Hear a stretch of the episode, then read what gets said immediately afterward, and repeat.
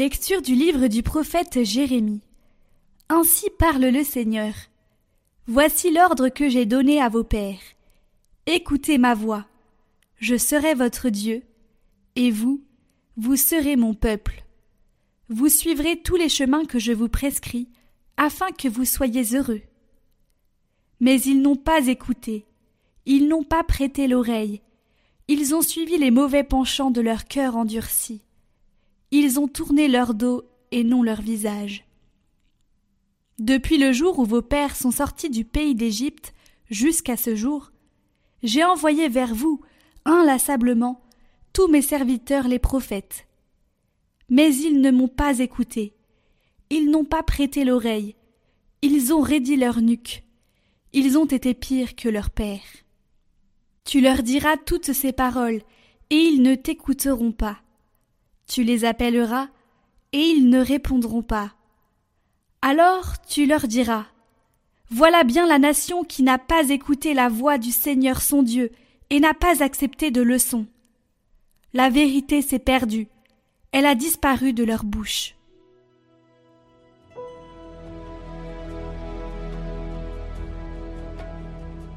Aujourd'hui, ne fermez pas votre cœur, mais écoutez la voix du Seigneur. Venez, crions de joie pour le Seigneur, acclamons notre rocher, notre salut. Allons jusqu'à lui en rendant grâce, par nos hymnes de fête, acclamons-le. Entrez, inclinez-vous, prosternez-vous, adorons le Seigneur qui nous a fait. Oui, il est notre Dieu, nous sommes le peuple qu'il conduit. Aujourd'hui écouterez-vous sa parole Ne fermez pas votre cœur comme au désert, comme au jour de tentation et de défi, où vos pères m'ont tenté et provoqué.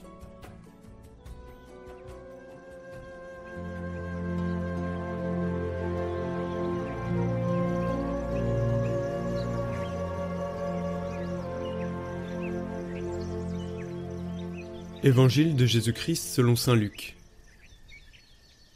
En ce temps-là, Jésus expulsait un démon qui rendait un homme muet. Lorsque le démon fut sorti, le muet se mit à parler, et les foules furent dans l'admiration. Mais certains d'entre eux dirent C'est par Belzéboul, le chef des démons, qu'il expulse les démons. D'autres, pour le mettre à l'épreuve, cherchaient à obtenir de lui un signe venant du ciel. Jésus, connaissant leurs pensées, leur dit tout royaume divisé contre lui-même devient désert, ses maisons s'écroulent les unes sur les autres.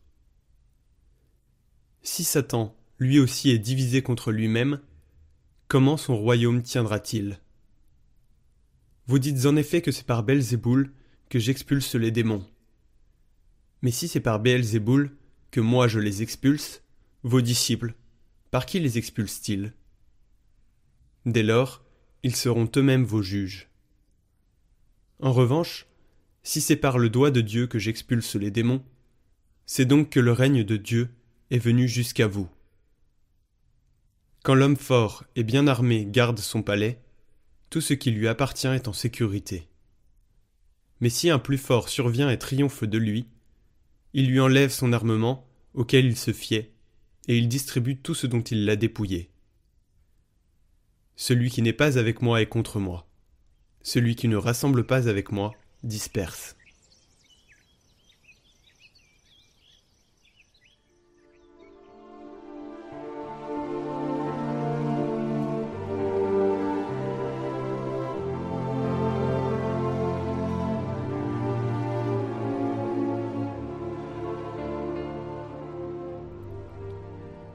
Commentaire de Saint Jean-Marie Vianney un chrétien qui fait un saint usage de la prière et des sacrements est aussi redoutable au démon qu'un dragon monté sur un coursier, les yeux étincelants, armé de sa cuirasse, de son sabre et de ses pistolets, en présence de son ennemi sans armes. Sa seule présence le renverse de front et le met en fuite. Mais qu'il descende de son cheval et qu'il quitte ses armes, de suite son ennemi lui tombe dessus, le foule sous ses pieds, et s'en rend maître. Tandis que muni de ses armes, sa seule présence semblait anéantir cet ennemi. image sensible d'un chrétien qui est muni des armes de la prière et des sacrements. Non, non un chrétien qui prie et qui fréquente les sacrements avec les dispositions nécessaires est plus redoutable au démon que ce dragon dont je viens de vous parler. Pourquoi? C'est que les sacrements nous donnent tant de force pour persévérer dans la grâce de Dieu que jamais l'on n'a vu un saint s'éloigner des sacrements et persévérer dans l'amitié de Dieu. Et que dans les sacrements, ils ont trouvé toutes les forces pour ne pas se laisser vaincre par le démon. En voici la raison. Quand nous prions, Dieu nous donne des amis. Il nous envoie tantôt un saint ou un ange pour nous consoler. Il nous fait sentir avec plus d'abondance ses grâces pour nous fortifier et nous encourager. Mais dans les sacrements, c'est non un saint ou un ange, c'est lui-même qui vient avec ses foudres pour anéantir notre ennemi. Le démon, le voyant dans notre cœur, se précipite comme un désespéré dans les abîmes. Voilà précisément pourquoi le démon fait tout ce qu'il peut pour nous en éloigner et nous les faire profaner. Oui, mes frères, dès qu'une personne fréquente les sacrements, le démon perd toute sa puissance. Ces sacrements en question, c'est la confession, le sacrifice de la communion, recevoir Jésus en nous. Votre parcours de carême, chaque jour, proposé par Radio Maria et Catoglade.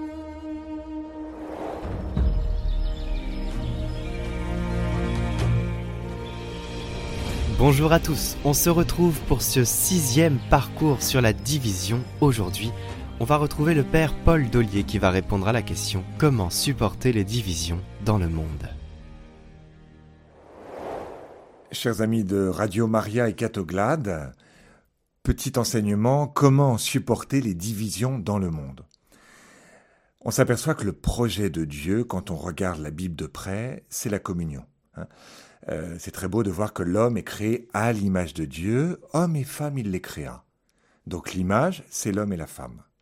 Cette communion originelle euh, va ensuite se diviser, il va y avoir la division dans le monde avec euh, Cain et Abel, avec la tour de Babel, une violence qui entre dans le monde avec le serpent, vous connaissez ce texte, jusqu'à la division des frères du monde, etc. Ce qui est intéressant, c'est de voir que le projet de Dieu, c'est la communion, et qu'à la Pentecôte, l'Esprit Saint, celui qui fait la communion entre le Père et le Fils, eh bien, permet à cette communauté rassemblée à Jérusalem de retrouver cette communion première. Il n'avait qu'un seul cœur, qu'une seule âme, il mettait tout en commun, et le Seigneur adjoignait à la communauté ce qui serait sauvé. Donc le projet pour l'humanité, c'est la communion. Et qu'est-ce que je vois dans le monde? La division, les guerres, les jalousies, euh, etc., euh, de manière généralisée au niveau d'un pays, au niveau d'un continent, entre pays, entre continents, jusque dans nos familles et jusqu'en nous-mêmes. Alors, le Christ vient faire la communion par le sang de sa croix, et en même temps, il y a des paroles qui sont curieuses quand il dit ⁇ Je ne suis pas venu apporter la paix, mais le glaive ⁇ euh, les frères seront les uns contre les autres. Euh, si vous étiez du monde, le monde vous aimerait, mais comme vous n'êtes pas du monde, le monde a de la haine contre vous. Voyez? Il est venu chez les siens, les siens ne l'ont pas accueilli. Donc, qu'est-ce qui se passe? Le Christ nous dit que quand il entre dans le monde, et quand le chrétien entre dans le monde, eh bien, euh, il n'est pas forcément accueilli. Pourquoi? Parce que l'amour, en fait, est cette lumière qui va aussi éclairer les ténèbres. Et quand vous regardez vos ténèbres, vous avez deux solutions. Soit vous dites merci Seigneur, on m'annonce que j'ai des ténèbres, on m'annonce que je suis malade, merci, merci de me l'avoir dit. Ou au contraire, par orgueil, vous dites, mais attendez, euh, vous me remettez en cause, euh, euh, je ne suis pas d'accord, etc. Et donc la lumière est quelque chose de désagréable qui fait vous entrez dans la violence. Comment nous vivre dans ce monde avec cette violence, avec ces oppositions, un monde qui met Dieu de côté, euh, le sens euh, de la vie au sens où je vais, euh, est-ce que je viens de quelque part? Vous voyez, ce ne sont pas des questions que le monde porte. Le monde porte plutôt la question de la sensation. Est-ce que je suis bien? Bon. Et donc on va faire des choix en fonction du bien-être et pas forcément en fonction de la finalité. Comment vivre dans ce monde qui n'accueille pas forcément l'amour, comme le Christ aussi a vécu dans un monde où il n'était pas forcément accueilli. On nous disait, ah, il ne pouvait pas faire de miracle à cause du manque de foi. Donc même Jésus n'est pas accueilli. C'est important, hein parce qu'on pense parfois que quand on est euh, disciple du Christ, tout fonctionne bien. Je donne trois attitudes par rapport au monde hostile. La première attitude, c'est que cette opposition doit m'entraîner à la compassion et non à la révolte. Regardez quand Jésus est frappé. Quelle est l'attitude de Jésus? Euh, En fait, euh, il va parler à celui qui le frappe. Hein. il va lui dire euh, euh, si j'ai si dit quelque chose de mal, montre-le-moi. Si je n'ai rien fait de mal, pourquoi me frappes-tu? Quand Jésus dit il faut tendre l'autre joue, est-ce que Jésus a tendu l'autre joue? Non. Enfin, peut-être qu'il l'a tendu, mais tendu au sens il a parlé. C'est-à-dire que la, la, manière, voyez, d'entrer euh, dans la violence chez Jésus, c'est justement de sortir de la violence par la parole. Tu m'as frappé. Hein. Ça veut dire que tu n'es pas capable d'avoir des mots, tu n'es pas capable d'échanger avec moi. Eh bien, je te propose qu'on, en fait, de revenir à ta conscience. Pourquoi me frappes-tu? Est-ce que tu peux t'interroger? Reviens en toi. Pourquoi fais-tu ça? Voyez, le Christ fait sortir l'autre du monde animal pour le conduire à sa conscience et à la parole. Le propre de l'homme, c'est la parole. Donc première attitude par rapport à la violence, entrer dans la compassion et permettre à la parole de d'advenir à nouveau. La deuxième attitude, c'est de se rendre compte que cette opposition peut m'entraîner à euh, la, tentation, au péché. Hein. Quand vous avez une épreuve, eh bien, soit vous l'intégrez en vous, soit vous ne l'intégrez pas et vous entrez dans le péché. D'ailleurs, le mot épreuve et tentation est le même en, grec. Je prends l'exemple. Euh, je suis dans une équipe euh, avec des gens compliqués.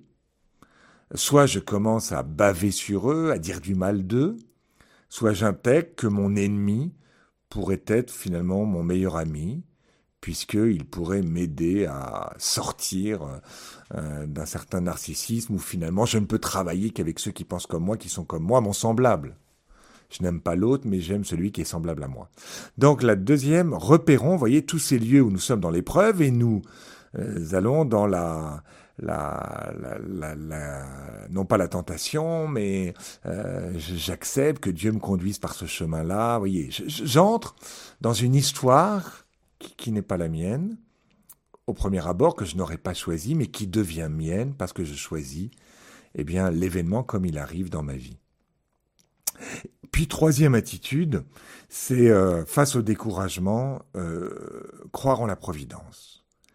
C'est-à-dire que en fait, Dieu est celui qui n'a pas simplement créé le monde et puis qui est parti dans son nuage. Dieu est celui qui en même temps euh, porte le monde, c'est-à-dire m'accompagne. J'aime beaucoup cette euh, parole de euh, Joseph dans le livre de la Genèse, vous savez, qui est emmené par ses frères en, Égypte.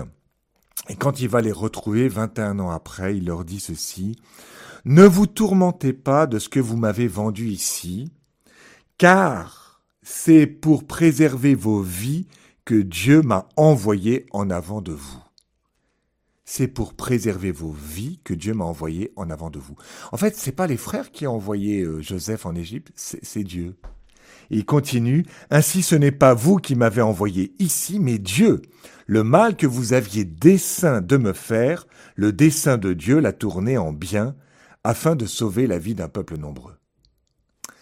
Donc, voyez, gardons ces trois clés.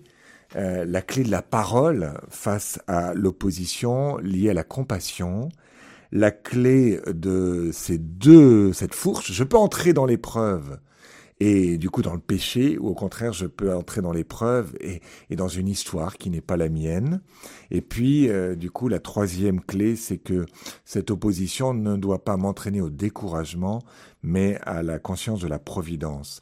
Et si on de faire mémoire, peut-être comme petit exercice, quels sont les événements que je subis et que je pourrais choisir afin que la violence cesse dans ma vie, dans mes proches et par rebondissement autour de moi. À bientôt. Pour aller plus loin, nous vous présentons le livre du Père Paul Dollier aux éditions des Béatitudes, Vivre nos relations dans la paix. Et si le grand défi missionnaire de l'Église était la fraternité? Et si de saines relations familiales ou sociales passaient par un humble apprentissage, un savoir-faire? Ce livre énonce une certitude. Nos comportements peuvent barrer l'accès à l'Évangile si notre vie fraternelle ne correspond pas au message que nous annonçons. Il nous propose donc des moyens de simplifier et de pacifier nos relations pour donner une fécondité nouvelle à notre vie missionnaire. Ce livre est donc un outil missionnaire. Je rappelle le titre du livre Vivre nos relations dans la paix du Père Paul Dollier aux éditions Béatitude. D'autres livres vous seront proposés pour nourrir votre foi.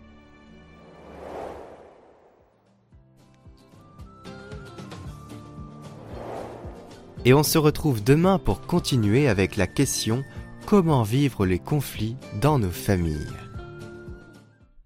Nous vous rappelons que vous pouvez revisionner en individuel les vidéos du parcours de carême sur notre chaîne Prière par Catoglade, en lien en description.